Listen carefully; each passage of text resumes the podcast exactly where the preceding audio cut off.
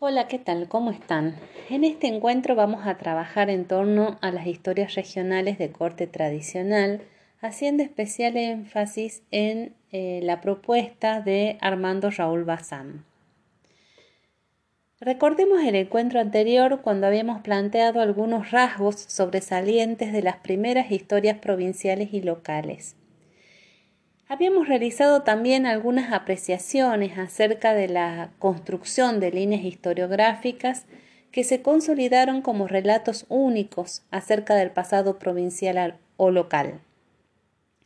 Al respecto habíamos señalado que aquellos primeros escritos de amateurs abocados a la historia local habían constituido el insumo básico de quienes dominaron los rudimentos del quehacer historiográfico y se abocaron a la consagración de una interpretación heroica, aunque parcial, de la historia local o provincial. En el encuentro de hoy podremos observar también que esas historias provinciales canonizadas constituyeron a su vez la matriz de las primeras propuestas de historia regional con esta perspectiva. Antes de adentrarnos en el tema, me parece importante realizar un paneo acerca de las concepciones de región que circulaban en diversos medios y que sirvieron de insumo para estas propuestas historiográficas.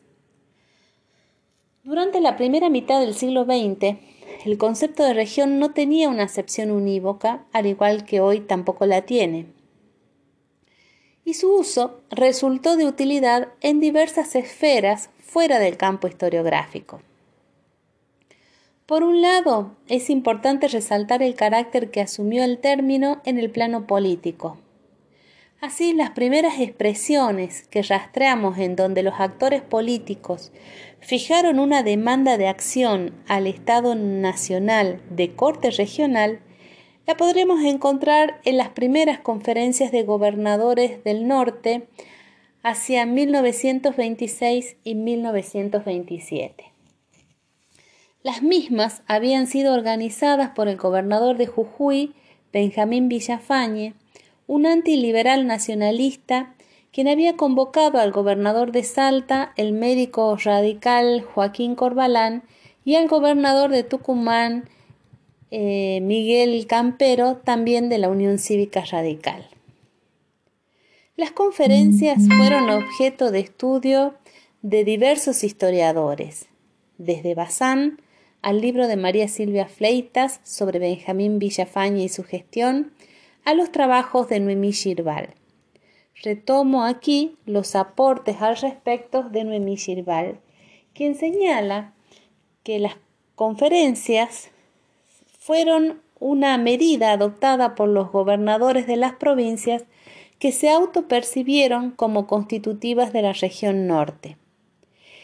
Los gobernadores, presionados por el sector e-, empresarial azucarero, reclamaban por el lineamiento de la política radical a nivel nacional, a la que acusaban de ir en desmedro del proteccionismo económico que gozaba el sector industrial azucarero en ese momento en crisis. Girbal sostiene que el asunto se planteó como un problema de interés regional y no como un problema propio de una rama de la industria. Por otra parte, resulta interesante señalar que entre los argumentos esgrimidos para dar legitimidad a las conferencias se apeló a los antecedentes históricos que otorgaban peso a las acciones llevadas adelante por las provincias en pos de la nación. Así es que tomaron como referencias a las reuniones efectuadas en Santa Fe en 1831 y al Acuerdo de San Nicolás de 1852 ambas ya consagradas por la historia nacional. Durante las conferencias, los gobernadores plantearon la necesidad de salir del plano agrario pastoril y desarrollar el sector industrial, entre otras cosas. Cabe señalar también que las referencias al alcance regional de la actividad azucarera quedaron de manifiesta en las instituciones que éstas fueron desarrollando, como el Centro Regional Azucarero con sede en Tucumán. En estos casos, la noción de región implicaba la sumatoria de las provincias en donde la actividad azucarera constituía una rama productiva asumida como prioritaria. Hacia la misma época en el plano académico apareció la noción de región asociada al proceso de profesionalización e institucionalización de la geografía, que como vimos en encuentros anteriores se desarrolla inicialmente como instrumento de la burocracia del Estado. En este campo vemos quizás aparecer por primera vez la expresión NOA, aludiendo a una región geográfica. Y fue el geógrafo Federico Daus quien bajo la influencia del fisiógrafo alemán Frank Kahn dejó explicitada su naturaleza y delimitación en los Fundamentos de Fisiografía Argentina, publicado en 1922, y en el Manual de Geografía de la Argentina de 1930. Recordemos que Daus fue quien introdujo la perspectiva humana en la disciplina y reemplazó, aquí en el campo, en territorio argentino, y reemplazó la categoría región natural por región geográfica, identificando 14 regiones para el territorio argentino. Para este autor la región constituía la suma de caracteres físicos geográficos y antropogeográficos que individualizan un área de la superficie terrestre. Esta concepción alcanzó gran circulación y divulgación, ya que Daus participó de la reforma de los programas de geografía en la enseñanza media y además, desde 1936 hasta el 97, sus manuales constituyeron el material básico de lectura en las escuelas del país. Avancemos en el tiempo hacia 1940 y volvamos al uso del concepto en las esferas de carácter político. Para esta época, el concepto se asoció a la planificación político-económica y al paradigma de la modernización. El concepto de región circuló en ámbitos como el primer Congreso de Población y el PINOA. Los diversos sentidos definidos en, en su uso permiten visualizar conflictos y tensiones en los proyectos políticos de la época. Nos detengamos por un momento en el análisis de la acción llevada a cabo por el PINOA, institución que cobró importancia en el contexto de constitución del complejo científico técnico del peronismo y los aportes realizados por las universidades respecto de la planificación regional. El Instituto Permanente de Planificación Integral del Noroeste Argentino, PINOA, mantuvo gran vitalidad durante este periodo y generó una serie de acciones que a la luz de los trabajos de Jorge Pantaleón, Teresa Martínez y Ezequiel Pereira, nos permiten observar la variedad de intereses, proyectos y visiones que rondaron en torno a la región y las formas de regionalización.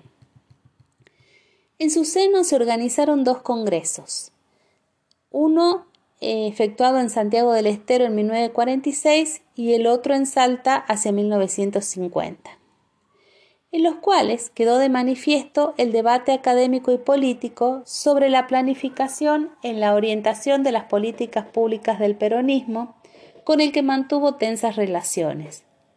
Durante esa experiencia histórica se combinaron una serie de factores que articularon la elaboración de las políticas, la planificación estatal y la institucionalización universitaria de las ciencias sociales. Adquirió aquí un papel central la Universidad de Tucumán. El PINOA estaba integrado por profesionales de diversas áreas preocupados por la promoción y la modernización de esa región que abarcaba un espacio mucho más extenso de lo que hoy quizás podríamos suponer. Estaba constituido por las provincias de Catamarca, Jujuy, Salta, Santiago del Estero, Tucumán, zonas del Chaco, Formosa, Santa Fe y Córdoba. Siguiendo esta idea, el instituto fue una iniciativa que concentró los esfuerzos de un conjunto muy diverso de instituciones locales de los espacios que lo integraban. Entre ellas podríamos citar, por ejemplo, el Colegio Libre de Estudios Superiores, el Grupo La Brasa de Santiago del Estero, la Biblioteca Alberdi de Tucumán, la Sociedad Sarmiento de Santiago del Estero también, y estuvo vinculado con la Sociedad Científica Argentina y con la Asociación Argentina para el Progreso de las Ciencias. Durante el peronismo, el Pinoa se convirtió en un baluarte de defensa de la autonomía científica y de esta forma agrupó a muchos intelectuales antiperonistas que no comulgaban con la política universitaria del oficialismo. Su actividad creció con la creación de filiales en el interior, entre las que me interesa destacar aquellas que se ubicaron fuera del espacio de las provincias que lo integraban, tal el caso de las filiales de Bahía Blanca y Rosario. Los principales líderes del Pinoa fueron el abogado tucumano Miguel Figueroa Román y el abogado y escritor santiagueño Bernardo Canal Feijó, sobre el que pondremos especial atención. El primer congreso del Pinoa, el de Santiago del Estero, tuvo como objetivo estudiar los problemas físicos, económicos y culturales de la región intentando marcar un límite entre las estrategias de planificación del Gobierno nacional y otros proyectos regionales autónomos. Tuvo como objetivo también proponer una legislación tendiente a promover la iniciativa privada y la cooperación social. El programa incluía tres ejes. Primero la planificación de la cultura regional, la planificación física y la planificación económico-social bajo la dirección de Figueroa Román. Esta propuesta advertía claramente la necesidad de una planificación democrática de carácter regional y científica que permitiera el desarrollo de una región a la cual consideraban postergada aunque potencialmente rica. Las cuestiones en torno al segundo Congreso, efectuado en Salta, fueron reconstruidas por Diego Ezequiel Pereira a través de diferentes informes institucionales, ya que sus actas no fueron publicadas. Aquí el debate estuvo guiado no ya por la urgencia de emprender políticas de planificación, sino más bien por la necesidad de evaluar lo ya realizado por el gobierno peronista con el primer plan quinquenal. De esta forma, el entramado de relaciones entre grupos esclarecidos de la sociedad civil los espacios académicos universitarios y el Estado Nacional permiten entrever los mecanismos y procesos de construcción de la planificación estatal y la política pública. El debate generado en el seno de los congresos del PINOA demuestra que el programa de la planificación en Argentina tenía contenidos políticos y académicos que interactuaban en procesos de influencia mutua y que supieron presentar un grado de maduración previa a la sistematización que más tarde desarrollaría la CEPAL y anticiparon los temas del debate del proyecto desarrollista. Claramente, el discurso programático del PINOA pensó la dimensión regional como un instrumento conceptual que permitió operar políticamente construyendo una identidad cultural relativamente homogénea en un territorio geográfico y social que presuponían debía ser integrado mediante una acción planificada. De esta forma, sus promotores consideraron la planificación como una intervención deliberada, basada en el conocimiento racional mínimo del proceso socioeconómico y sus leyes por lo que la participación de sociólogos y economistas, por ejemplo, era central. Por otra parte, y en relación a esto último, el PINOA abrió espacios de deliberación y confrontación a nivel nacional, pero también con los intereses en pugnas entre las provincias, ya que apuntó a, a sus políticas internas y a la idea política del federalismo. El plan de reorganización regional planteado a partir de la trayectoria de los recursos hídricos implicó una novedosa forma de demarcar la región.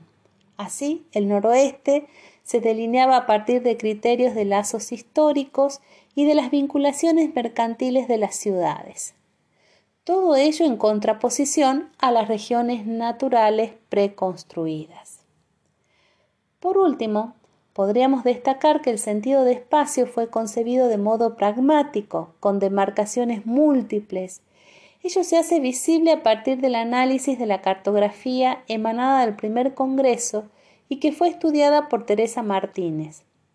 Antes que reflejar una realidad, la cartografía cumplió la tarea de abrir la imaginación de quienes asistieran al encuentro. Ello quedó de manifiesto en la imagen de una mujer sosteniendo un cántaro cuyas aguas se derramaban imitando el curso de los ríos que atravesaban el espacio regional.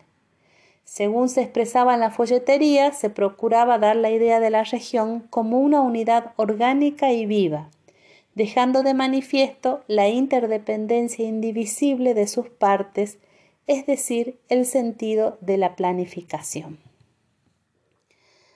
Vayamos ahora al análisis eh, de, mm, la perspectiva regional dentro del campo de la historia.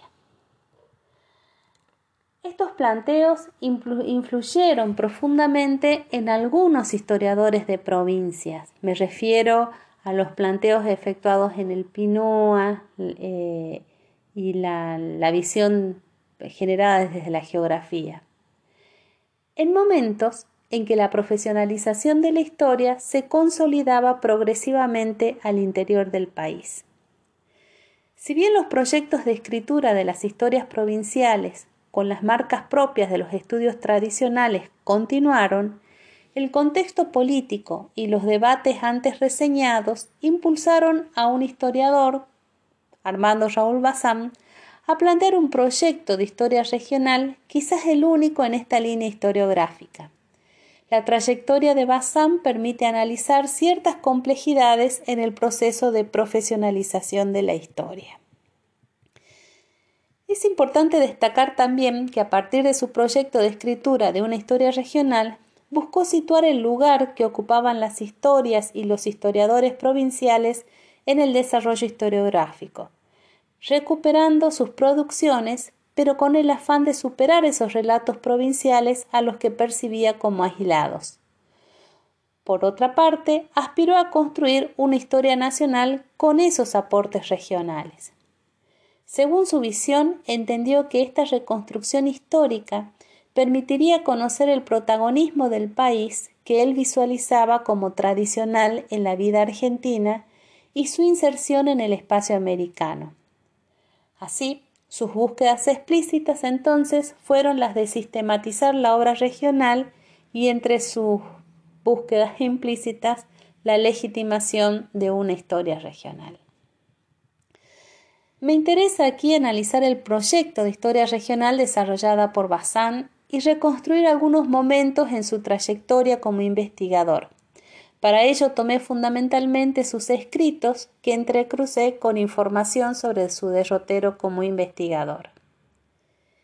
Historiador de profesión, Bazán recorrió los caminos de legitimación académica propio de los hombres del interior de su época, Estudió y egresó del Instituto Nacional del Profesorado de Buenos Aires. De vuelta en su provincia, se insertó en espacios de desarrollo de la historiografía a nivel nacional y provincial, ya que fue docente en el Instituto Nacional del Profesorado de Historia en Catamarca y uno de los primeros docentes de la Universidad de Catamarca. Pero también formó parte de la Junta de Estudios Históricos de esa provincia. Durante esta etapa se abocó al desarrollo de las historias de provincia y a la consolidación de una línea de historiadores que legitimaban su propia perspectiva historiográfica. Durante este periodo publicó Las bases sociales de la Montonera, La historia de La Rioja y La Rioja y sus historiadores. En la década del 80 implementó los pasos institucionales necesarios para el desarrollo de una historia regional del NOA a partir de la dirección del Centro de Investigaciones del NOA em, creado hacia 1983 en Catamarca. Fue docente también titular de la Cátedra de Historia del Noroeste Argentino en la Universidad de Catamarca y allí la ambiciosa obra historiográfica, concebida como una historia del noroeste argentino, se concretaría a partir de la publicación por etapas de una trilogía que desarrolló a lo largo de su carrera como historiador profesional, con reconocimiento en instituciones de carácter nacional. Así, hacia 1986 logró un lugar de reconocimiento en la historiografía argentina al ser nombrado miembro de número de la Academia Nacional de la Historia. De este año fue la publicación del primer tomo de la historia del noroeste argentino. Más tarde ingresó como investigador de carrera del CONICET y hacia 1997 formó parte de su directorio.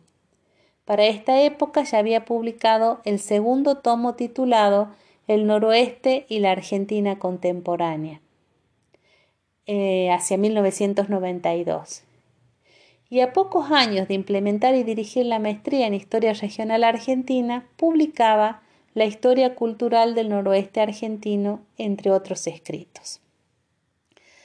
Bazán planteó los fundamentos para su proyecto historiográfico, no a partir del diálogo académico con sus contemporáneos, sino retomando debates y discusiones intelectuales planteadas en los espacios provinciales se reconoció deudor intelectual para su, trayecto para su proyecto perdón, de historia regional de dos reconocidos intelectuales de provincia. Terán, quien había sido abogado y profesor de lengua y filosofía en la Universidad Nacional de Tucumán, fue uno de sus fundadores, y quien formaba parte de la denominada generación del centenario, constituida por intelectuales del interior. Si bien en la visión de Terán sobresalía la idea de región-comunidad geopolítica, Bazán recuperó el sentido de unidad que éste esbozara en su proyecto de creación de la Universidad de Tucumán, la cual reposaba en la tradición histórica, el medio geográfico, la semejanza étnica y la evolución moral conjunta. El otro intelectual del cual Bazán se reconoció como deudor intelectual fue Canal Feijó y su visión de región impulsada en el PINOA, una unidad orgánica viva que en el NOA se expresaba como la región más histológicamente integrada de la Argentina. Le quedaba a Bazán entonces la tarea de demostrarlo desde su proyecto de escritura de una historia regional a la que asumió como un mandato. Este sentido reivindicativo de su quehacer como historiador se apoyó en el mismo campo historiográfico y en el reconocimiento de la figura de Joaquín Carrillo, a quien visualizaba como un pionero en la idea de reivindicar el papel de las provincias en la historia nacional. y cita, para que haya verdadera historia argentina, es necesario que se domine el panorama total con criterio certero, dando a cada provincia la parte que le corresponde en la obra común de la vida nacional. Al igual que Feijó, discutió la falta de autocrítica de las provincias y de sus historiadores y el lugar de víctima en que la situaban algunos intelectuales. Pero también las visiones economicistas, planificadoras, impulsadas desde el Estado Nacional. Más allá de reconocer que el concepto de región era de intenso uso en diversas disciplinas, Bazán entendió que lo propio del quehacer histórico era reconocer a las regiones históricas como un universo de análisis de un ámbito territorial, su hábitat en ese espacio determinado. Consideraba además que el concepto era operativo para explicar las diversidades al interior de la nación aunque debemos señalar que en su práctica historiográfica sólo alcanzó a identificar la diversidad de reacciones en el seno de las provincias ante los hechos considerados de relevancia por la historia nacional, a la que en definitiva no cuestionaba. En la visión de Bazán, una historia de esta naturaleza implicó un intenso contacto con historiadores del interior y sus escritos la mayoría de ellos formados en las tradiciones canónicas de la historia local y provincial. Así, retomó la obra de Bidondo, de Emilio Bidondo de, Jujuy, de Luis Alén Lascano, de Santiago del Estero, de Ramón León y Pinto, de Tucumán, para citar algunos. En el caso de Salta, los trabajos de Bernardo Frías, de Atilio Cornejo, Ricardo Solá, Miguel Solá, Luis Güemes, de Teresa Cadena de Hesling, Florencia Cornejo y Luisa Miller Astrada fueron sus referentes. Por otra parte, recurrió a ciertas estrategias propias de la historia para corroborar empíricamente la existencia de la región, a partir de la alusión a ciertas nomenclaturas que aparecían en algunos discursos de diferentes épocas, lo que le permitía, además, corroborar la continuidad en el tiempo de lo que interpretaba como la conciencia del espacio regional. Así señalaba que el Noa era percibido en los tiempos en que se originaba el Estado, al considerar el nombre que recibía el actual Noa durante la Revolución de Mayo, el norte de las Provincias Unidas o las Arribeñas. Más tarde, su reconocimiento a través de la Liga del Norte, en el siglo XX, a partir de las conferencias de gobernadores del norte y luego el PINOA. Tarea toda esta que podría ser hoy revisada, ya que no cuestiona en ningún momento la existencia de la región, sino más bien la de Vela. Consciente de haber planteado una perspectiva analítica forjada en el elemento más débil para la delimitación espacial, es decir, los marcos político-administrativos, se esforzó en arguir que éstas habían nacido a partir de los municipios indianos, integrados en el marco político, social y económico de las gobernaciones.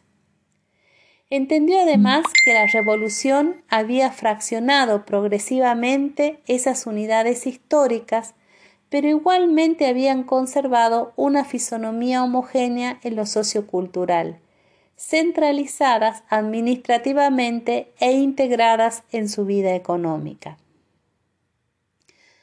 Bazán entendió que la escritura de la historia regional precisaba del desarrollo de un método propio, el cual visualizaba difusamente en la necesidad de resolver un problema heurístico basado en el ordenamiento de los archivos provinciales.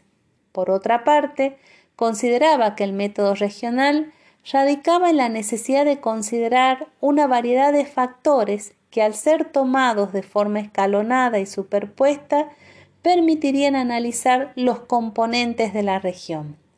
Ellos eran el factor geográfico, el factor político, el económico, el factor étnico-social, basado en el componente mestizo al que percibía como mayoritario y reconocible en un determinado ser físico y su idiosincrasia, y cuyo surgimiento y desarrollo fue interpretado sin pugnas ni conflictos culturales.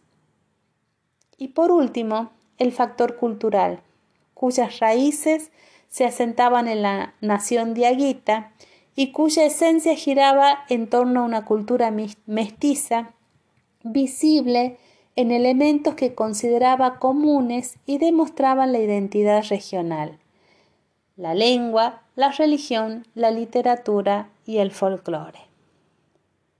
En síntesis, la noción de espacio no fue una categoría trabajada por el autor, por la simple razón de que operaba a priorísticamente, es decir, no constituía ni una referencia teórica ni tampoco un objeto de estudio. De allí que asimiló el concepto de región al del territorio, y como sus referentes asumió la percepción del suelo como formador de identidades, por lo que podríamos afirmar que el predominio de los enfoques culturalistas quedaron de manifiesto en sus trabajos y recorridos.